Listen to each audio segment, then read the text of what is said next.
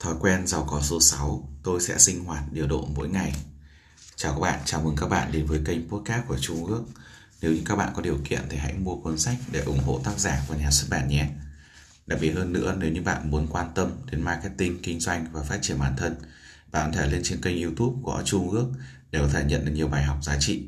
Đặc biệt là trên đó ước chia sẻ nhiều về marketing automation. Cụ thể gần đây nó là Zalo Marketing Automation giúp cho công việc kinh doanh của bạn phát triển hơn. Cảm ơn bạn rất nhiều và hôm nay chúng ta sẽ cùng bắt đầu với thói quen giàu có số 6. Tôi sẽ sinh hoạt điều độ mỗi ngày. Sinh hoạt điều độ nghĩa là sống một cuộc sống cân bằng, không thái quá. Người thành công tránh những gì thái quá, cảm xúc thất thường, nghiện ngập, ám ảnh, ăn vướng vô tội vạ, kiêng khem quá đà, tiêu xài hoang phí và hành vi cực đoan. Họ kiểm soát chặt chẽ mọi suy nghĩ và cảm xúc của bản thân, Họ hiểu sự cần thiết của việc sống cân bằng và có kiểm soát. Người thành công không quá đà, nhồi nhét, dễ dãi trong chuyện ăn uống hay hành xử thái quá. Họ hiểu rằng cuộc sống là một cuộc chạy đua marathon chứ không phải cuộc chạy đua nước rút. Họ điều độ trong thời gian làm việc, thói quen ăn uống, thể dục, rượu bia, xem TV, đọc sách, sử dụng internet, gọi điện thoại, email, nhắn tin, chuyện trò giải trí, tình dục Tính cách của họ phản ánh đúng tư tưởng điều độ này. Họ không quá phấn khích hay quá u uất. Họ bình tâm tĩnh khí, không dễ giận dữ hay phấn khích. Tư tưởng điều độ của họ làm gia đình, bạn bè, đồng nghiệp và đối tác kinh doanh cảm thấy thoải mái. Việc này giúp họ cải thiện các mối quan hệ. Kết quả là mọi người đều thích ở bên cạnh họ. Có một sự thoải mái khi đối diện với họ trong mọi vấn đề. Người thành công ăn uống giải trí sống điều độ trái với những gì người thường nghĩ, nhà cửa, xe cộ, vận dụng cá nhân, các kỳ nghỉ dưỡng của người không thành công. Quá hào nhoáng. Warren Buffett, một trong những cá nhân giàu có nhất thế giới, vẫn sống trong căn nhà nơi ông đã kết hôn hơn 65 năm về trước. Căn nhà khiêm tốn của ông có hàng rào và tường bao quanh. Dù ông sở hữu một công ty chuyên cơ riêng, ông vẫn thích bay các hãng hàng không thương mại. Ông tự lái xe đi làm mỗi ngày. Warren Buffett sống theo thói quen giàu có này mỗi ngày. Người không thành công sống trong những thái cực, họ ăn quá nhiều và uống quá nhiều. Họ phản ánh thái quá các sự kiện, họ để cảm xúc của bản thân thay đổi thái quá, tạo ra mâu thuẫn và tổn thương trong các mối quan hệ. Những cảm xúc như giận dữ, hạnh phúc, yêu đương, thù ghét, đố kỵ và ghen tuông không hề được kiểm soát có lẽ chỉ có thể kiềm chế trong chốc lát khi mối quan hệ quan trọng nhất với họ rơi vào nguy hiểm. Họ bị ám ảnh về chuyện ăn uống, tình dục, thuốc, tin, tin nhảm, tài sản cá nhân, quan điểm, suy nghĩ và hành động của họ. Người không thành công ít kiểm soát cuộc sống. Họ có những thay đổi thất thường trong tâm trạng dẫn tới sức khỏe căng thẳng, quan hệ căng thẳng về tài chính, căng thẳng họ có kiểu tư tưởng phải bằng bạn bằng bè, cách chi tiêu của họ luôn bị ảnh hưởng bởi người khác Cách chi tiêu của họ luôn bị ảnh hưởng bởi người khác. Nếu bỗng dưng có tiền, họ sẽ tiêu xài vào nhà lớn, xe sang để gây ấn tượng với người khác. Các khoản vay mua nhà và nợ nần khiến họ căng thẳng về tài chính. Nhiều người tái thế chấp nhà cửa để duy trì lối sống hiện tại. Một sự kiện không mong muốn như mất việc, mất khả năng làm việc tạm thời hay đột ngột giảm thu nhập sẽ lập tức dẫn tới tương lai tài chính vì người không thành công chỉ sống nhờ lương tháng Họ không có thói quen tiền tiết kiệm hay lưới an toàn tài chính. Họ ưu tiên không đúng thứ, họ thiếu khả năng sống sót. Khả năng lối sống điều độ ưu tiên đúng như nhu cầu sinh hoạt trong mức cho phép. Người thành công điều độ trong mọi việc, tránh sự thái quá. Thói quen giàu có số 7, tôi sẽ hành động theo mục tiêu mỗi ngày. Dù chúng ta có nhận thấy hay không, vẫn luôn có hai cuộc chiến nổi lên trong mỗi chúng ta hành động hay trì hoãn. Trì hoãn cản trở cả những người tài năng nhất gặt hái thành công. Hầu hết mọi người đều có thói quen nghèo khó này và không phải vô cớ mà hầu hết mọi người có lối sống chật vật về tài chính. Thành công này là cỗ máy có nhiều bộ phận chuyển động, trong đó trì hoãn là một bộ phận chuyển động lớn. Một trong những yếu tố chính góp phần vào tính trì hoãn là việc không đam mê với công việc đang nuôi sống bạn. Chúng ta đơn giản là thích làm những thứ chúng ta muốn làm và trì hoãn những gì ta không muốn làm. có một cảm giác lo sợ đi kèm với việc làm những thứ ta không muốn làm nhưng buộc phải làm. Vậy là chúng ta trì hoãn cho đến khi nỗi sợ hậu quả của việc không làm thứ ta cần phải làm lấn át chính nỗi sợ phải làm việc đó.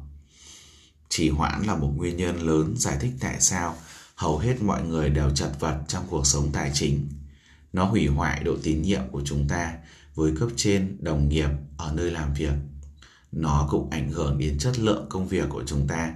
Và việc này ảnh hưởng đến công việc làm ăn mà chúng ta hay sếp của chúng ta nhận được từ khách hàng, người mua và các mối quan hệ làm ăn. Chỉ hoãn gán cho chúng ta cái mát là người không thể tin tưởng hoặc có chất lượng công việc yếu kém tệ hơn là trì hoãn có thể dẫn đến kiện tụng tranh chấp, kiện tụng lại dẫn đến căng thẳng và chi phí tài chính có thể mất đến hàng chục ngàn đô la. Người không thành công, người thành công hành động theo ước mơ và mục tiêu của họ. Khi đúng, khi chúng ta hành động theo ước mơ và mục tiêu của mình, nó thúc đẩy chúng ta tiến về phía trước. Hành động tạo ra hiệu ứng gợn sóng, sinh ra phản hồi và quan trọng là để ta hiểu mình đang đi đúng hướng hay sai đường phản hồi đó cho phép chúng ta điều chỉnh hướng đi. Hành động bồi đắp hạnh phúc, nó giúp giảm stress.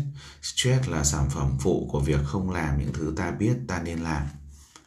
Người không thành công hay trì hoãn dẫn đến những vấn đề chú ý ngay lập tức. Họ thường xuyên phải chữa cháy trong cuộc sống. Trì hoãn làm tăng nguy cơ quên quên chuyện quan trọng hoặc phải giải quyết một vấn đề quan trọng trong tình thế cấp bách dẫn tới rủi ro mắc lỗi, làm sai và những nghĩa vụ pháp lý gây hệ quả kiện cáo. Tính trì hoãn cản trở chúng ta tiến về phía trước. Nó là nguyên nhân khiến hầu hết mọi người bế tắc trong cuộc sống. Trì hoãn dẫn đến chất lượng kém trong mọi dịch vụ hay sản phẩm ta cung cấp. Cuộc sống của những người không thành công luôn lộn xộn, rối rắm và phức tạp. Họ không thể hoàn thành nhiều việc vì họ luôn chữa cháy hết việc này cho đến việc khác họ phản ứng bị động trước các lực bên ngoài.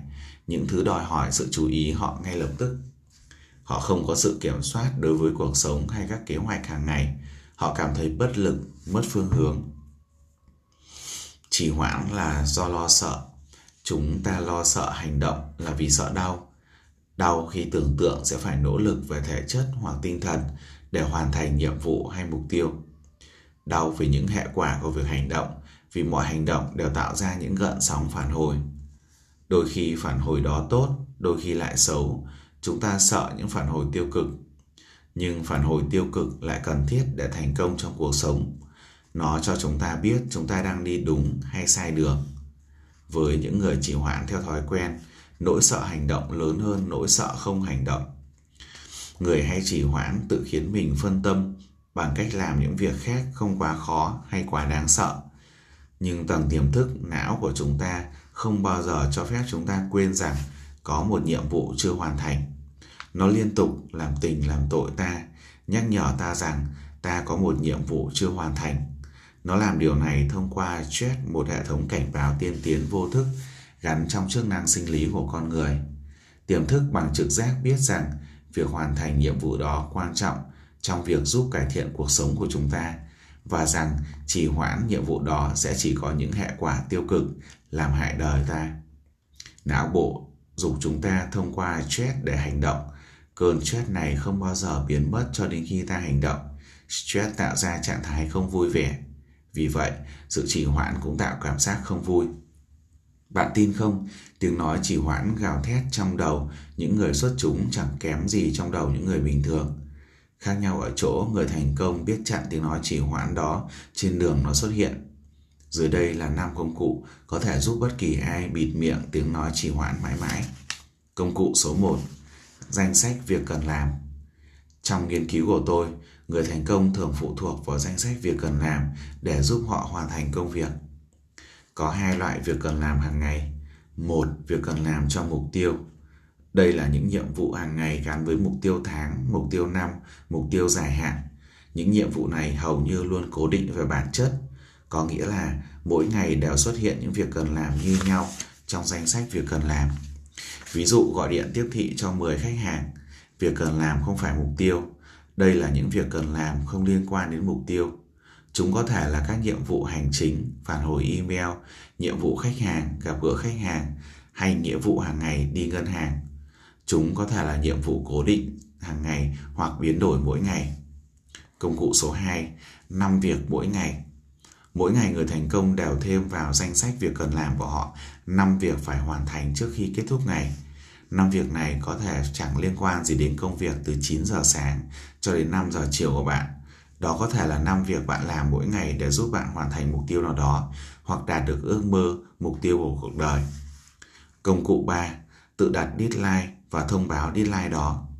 Khi chúng ta đặt ra deadline và thông báo deadline đó đến bên thứ ba có ảnh hưởng trực tiếp đến việc hoàn thành một nhiệm vụ, chúng ta đã tăng thăng thêm tính cấp bách để hoàn thành nhiệm vụ đó.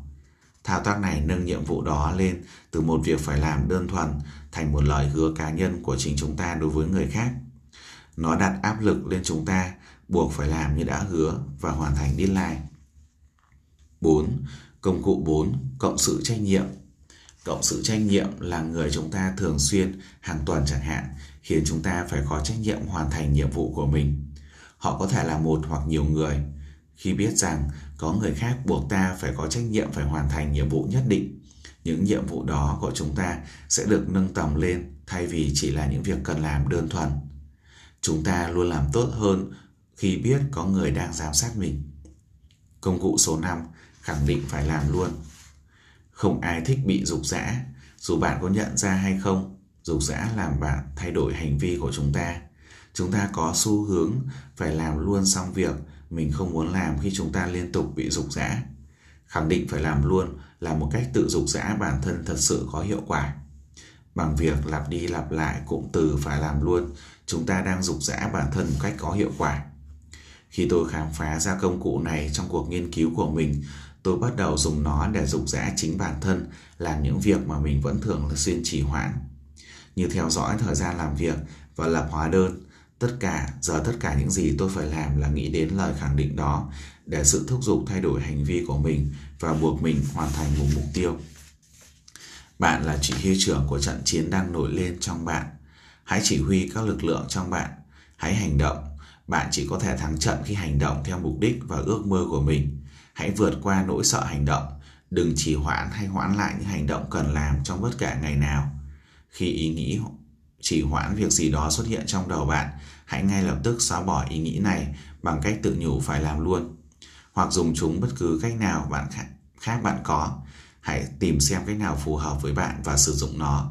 Đừng cho phép những ý nghĩ trì hoãn xuất hiện dù chỉ một giây trong đời.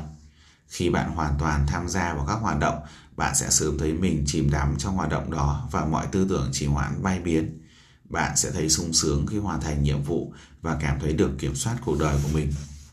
Tóm lại, người thành công không trì hoãn, họ sử dụng các công cụ và chiến thuật để bịt miệng tiếng nói trì hoãn. Họ có hệ tư tưởng phải làm luôn, nhờ thế họ trong vị thế chủ động với khách hàng, bệnh nhân, đối tác kinh doanh, gia đình bạn bè.